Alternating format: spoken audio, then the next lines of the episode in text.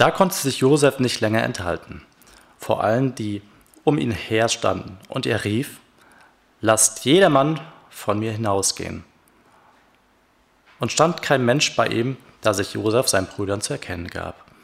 Und der weinte laut, dass es die Ägypter und das Gesinde Pharaos hörten, und sprach zu seinen Brüdern, Ich bin Josef, lebt mein Vater noch? Und seine Brüder konnten ihn nicht antworten, so erschraken sie vor seinem Angesicht.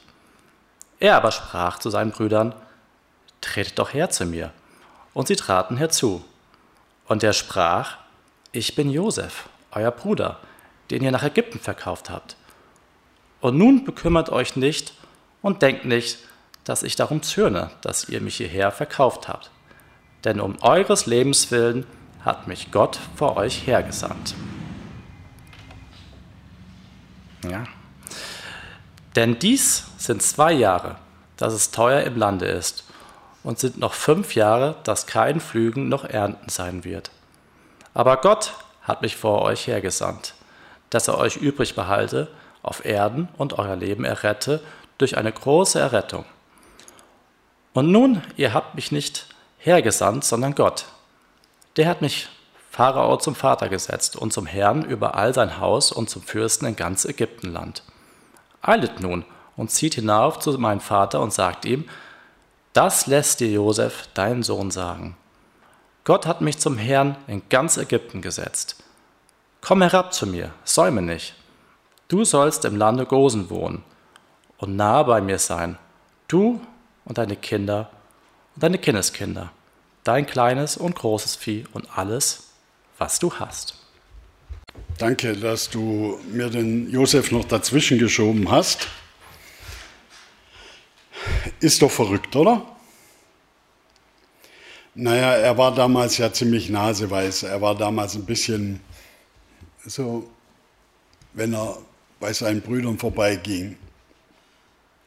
Aber das hatte sich inzwischen ziemlich gelegt.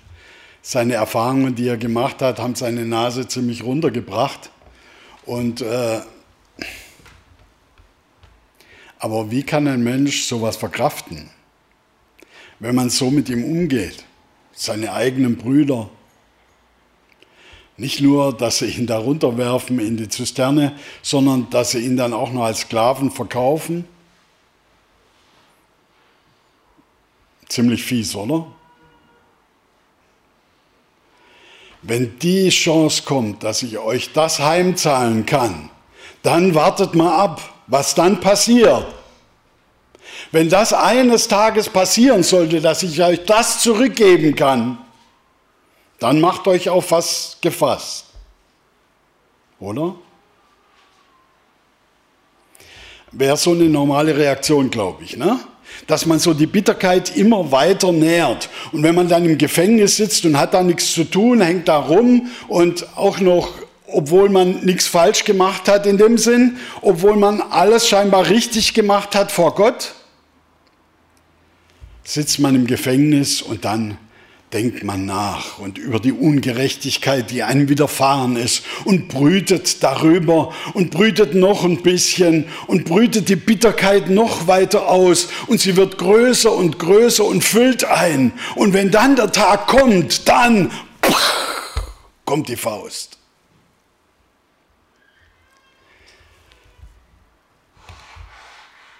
Wie ging das bei Josef, dass das anders war? Wie ging das bei Josef, dass er an jenem Tag, wo er hätte können, sagte, Gott hat mich hierher gebracht zu eurer Hilfe. Wie kann man diese Bitterkeit überwinden? Wie kann man sein Leben so leben, dass die Bitterkeit nicht so wachsen kann im Herzen und einen so füllen kann? Menschen sind unterschiedlich. Aber ich weiß, hier sind heute Morgen Menschen, die können das auch ganz gut. Das, was sie an bitterem erlebt haben, in sich weiter so ausbrüten, dass es immer wächst und wächst und wächst. Vielleicht ist heute der Tag, wo du umkehren musst wo du eine andere Richtung brauchst, wo du von diesem Josef lernst, wo du von ihm lernst, wie das geht, dass man frei wird, dass man dort im Gefängnis noch denen ein paar Träume da erzählen, äh, sagen kann, was sie bedeuten und wie man dann sogar so frei wird, dass man für ganz Ägypten was Gutes tun will. So frei innerlich, dass man ja, dass man ganzes Volk versorgen will und eine Idee hat. Echtes Development, mit langfristigem Ziel und alles. Oh, wow. Wie kann man sowas tun? Wie wird man so frei? Ich denke, das Wort haben wir jetzt heute Morgen schon häufig gehört. Ich glaube, das gehört hierher, nämlich das Wort Hoffnung. Wie kann man statt Bitterkeit Hoffnung in seinem Leben wachsen lassen? Wenn wir in unsere Bibliothek kommen, dort in Nanjoka, dann gibt es da ein paar amerikanische Bücher. Und Amerikaner lieben Bücher, wo drin steht, zehn Schritte zu einer guten Gemeinde. Und dann gehst du die zehn Schritte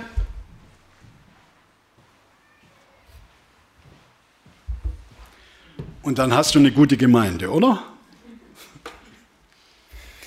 Oder auch in Deutschland gibt es Frauenzeitschriften, da steht drin drei Dinge, die du brauchst, um schön zu sein.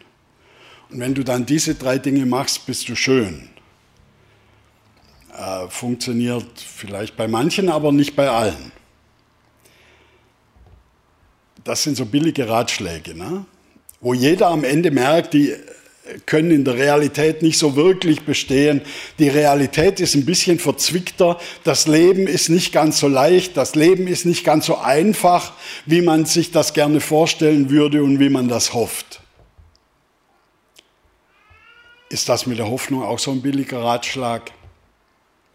Hört mal, was Paulus schreibt in Römer Kapitel 15, Vers 4. Denn was zuvor geschrieben ist, das ist uns zur Lehre geschrieben, damit wir durch Geduld und den Trost der Schrift Hoffnung haben. Damit wir durch Geduld und den Trost der Schrift Hoffnung haben. Der Schwerpunkt ist hier nicht auf der Geduld, sondern Trost der Schrift. Ich weiß nicht, ob ihr das wusstet, dass Paulus ja damals nur den ersten Teil hier hatte von dem Buch äh, und den auch nicht so richtig ganz, denn der war damals noch nicht gedruckt. Wir haben inzwischen auch den zweiten Teil schon dabei und äh, das wurde uns gegeben, damit wir durch den Trost der Schrift Hoffnung haben. Ich weiß nicht, ob Sie so Bibel lesen, weil Gott hier Hoffnung in Ihr Leben hineingeben will. Dazu ist dieses Buch da. Ich dachte mir so, wenn man jetzt nur rangeht und mit seinen Zweifeln an, diese an dieses Buch geht, an diese Bibel geht, wie viel schneidet man sich ab und kommt da gar nicht hin?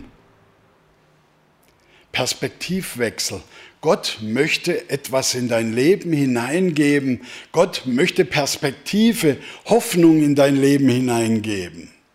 Und wenn deine Situation ist, wie bei Josef im Gefängnis, da möchte Gott etwas hineingeben. Josef hatte weder das, den ersten Teil noch den zweiten. Und trotzdem hatte er in seinem Gott etwas, und dieser Gott hat sein Leben, mit seinem Leben etwas gemacht, was schön war, richtig schön mit Hoffnung, mit Zuversicht, mit Perspektive nach vorne gedacht, frei, um die nächsten Schritte zu gehen und nicht in der Vergangenheit festgehalten, so dass man einen vielleicht noch in die Zukunft hineinzerren muss. Nein, frei, um vorwärts zu gehen für die nächsten Schritte. Gott will, dass wir so unterwegs sind. Paulus sagt das. Paulus, wie war das denn bei dir? Hast du nicht den Eindruck, dass der Ratschlag ein bisschen billig ist auch? Wie ist das denn in deinem Leben? Ja, sagt Paulus, Gott hat tatsächlich nicht immer so gehandelt, wie ich wollte. Und trotzdem Hoffnung. Ihr erinnert euch doch an die Stelle, wo er mal mit seinem Gott geredet hat und sagte, Gott, Jetzt müssen wir mal ein ernstes Wörtchen sprechen. Meine Gesundheit ist absolut nicht okay. Wenn ich ordentlicher Missionar sein will, dann muss ich ordentlich unterwegs sein. Und dann kann ich mir das nicht leisten, krank zu sein. Gott nimmt das weg. Ich kann das nicht brauchen in meinem Beruf. Ich kann das nicht brauchen, wenn ich für dich unterwegs bin. Gott nimmt das weg.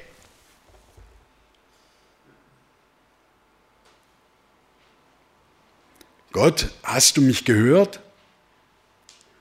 Das passt nicht zusammen, Krankheit und Missionar sein. Eins von beiden. Wenn du willst, dass ich für dich unterwegs bin, nimm mir das weg.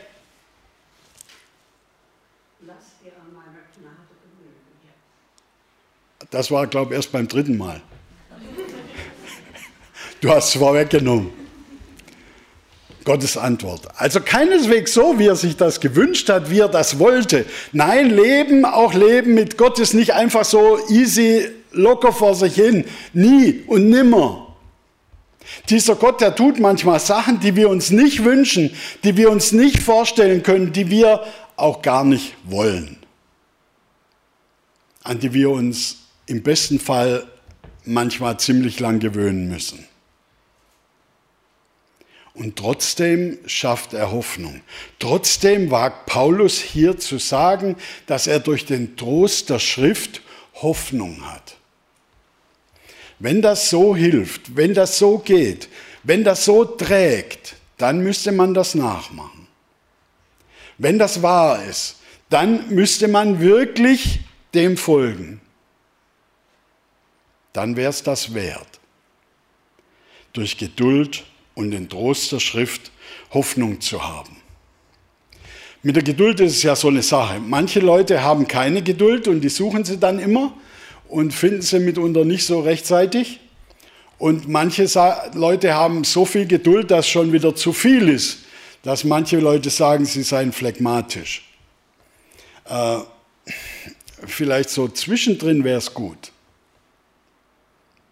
Das Interessante an diesem Vers ist, dass Paulus gar nicht davon ausgeht, dass die Christen diese Geduld in ihrem Leben zusammenkratzen, sondern hier steht dann im nächsten Vers,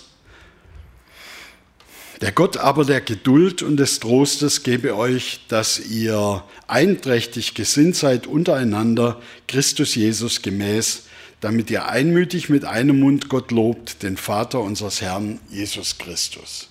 Der Gott der Geduld und des Trostes.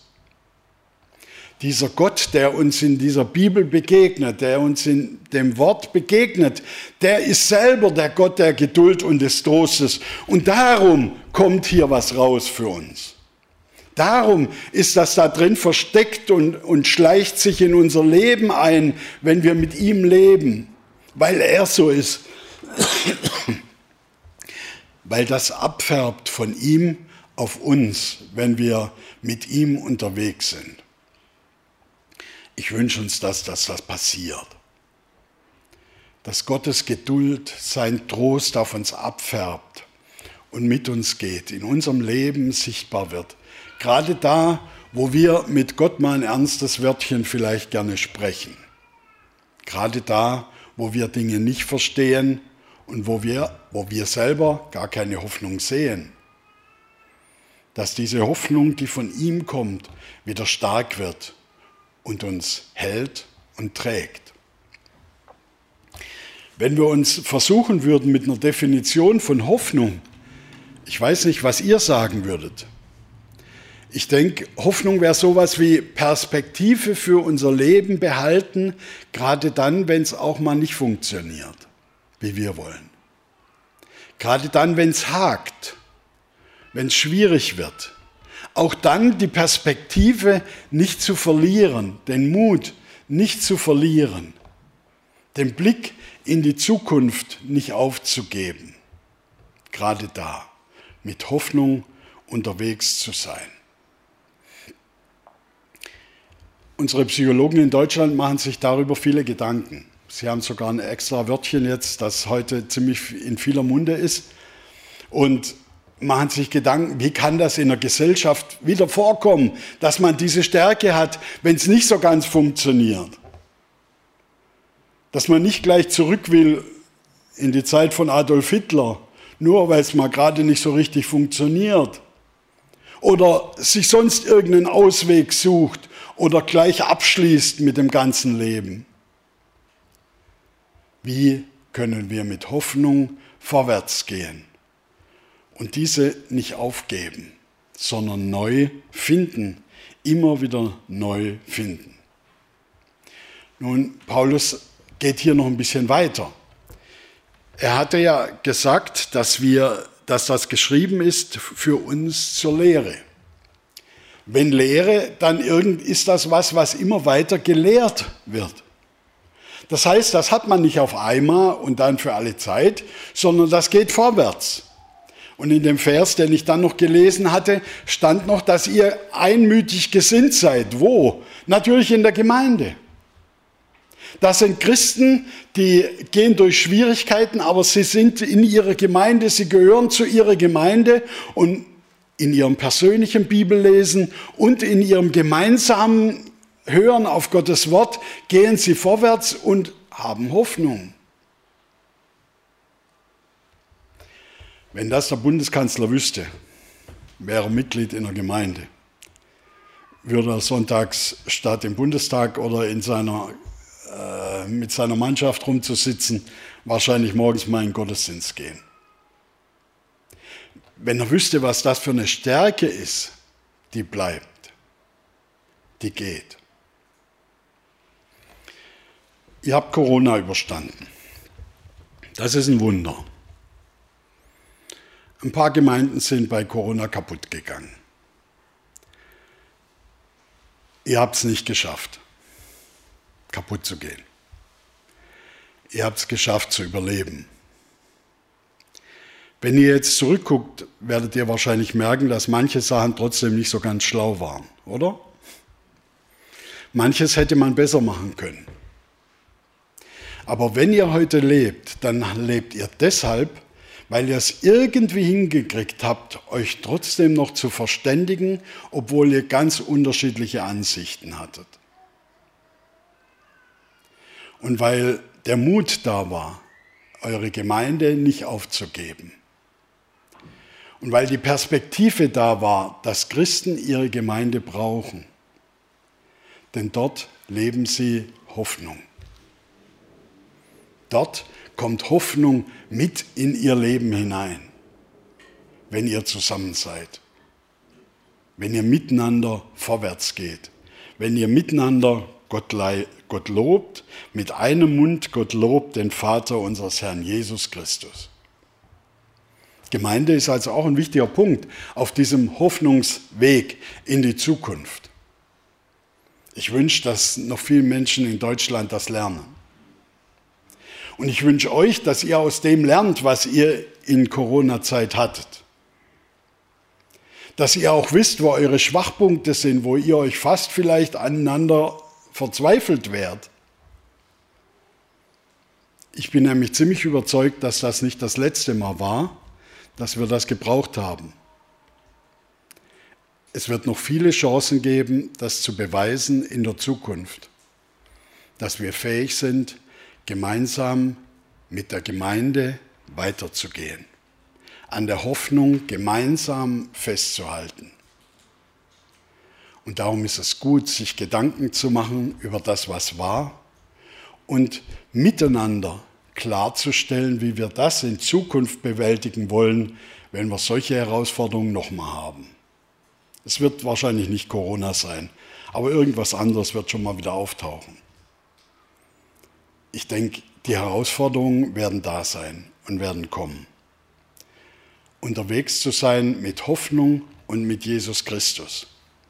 Ich möchte noch einen Vers lesen, die Zeit ist auch schon wieder rum, nämlich den Vers 13, Kapitel 15, Vers 13. Dort steht, der Gott der Hoffnung aber erfülle euch mit aller Freude und Frieden im Glauben, dass ihr immer reicher werdet zu an Hoffnung durch die Kraft des Heiligen Geistes. Das sind Menschen, die leben mit Gott. Und sie kriegen von seiner Hoffnung was ab. Der Heilige Geist ist bei ihnen aktiv in ihrem Leben, in ihrer Gemeinde. Und sie sehen diese Hoffnung bei sich wachsen. Und sie gehen mit dieser Hoffnung vorwärts. Und einer erinnert den anderen, dass dieser Gott der Gott der Hoffnung ist. Und diese Stärke in unser Leben hineingeben möchte. Freude und Frieden tauchen dann scheinbar auch noch auf, meint Paulus. Also nicht nur dann, wenn Gott das genau so macht, wie ich will, sondern auch da, wenn er das genau so macht, wie ich nicht will. Eben im Leben, mit allem hoch und runter, mit allen Tiefen und allen Höhen. Da ist dieser Gott da. Ich wünsche uns, dass wir unsere Schritte mit ihm gehen und dass wir seine Hoffnung erleben. Ich wünsche euch das für euer Leben ganz persönlich und ich wünsche euch das als Gemeinschaft hier an eurem Ort, dass ihr solche Leute sein könnt, denen man die Hoffnung ansieht und abmerkt. Amen. Lasst uns beten.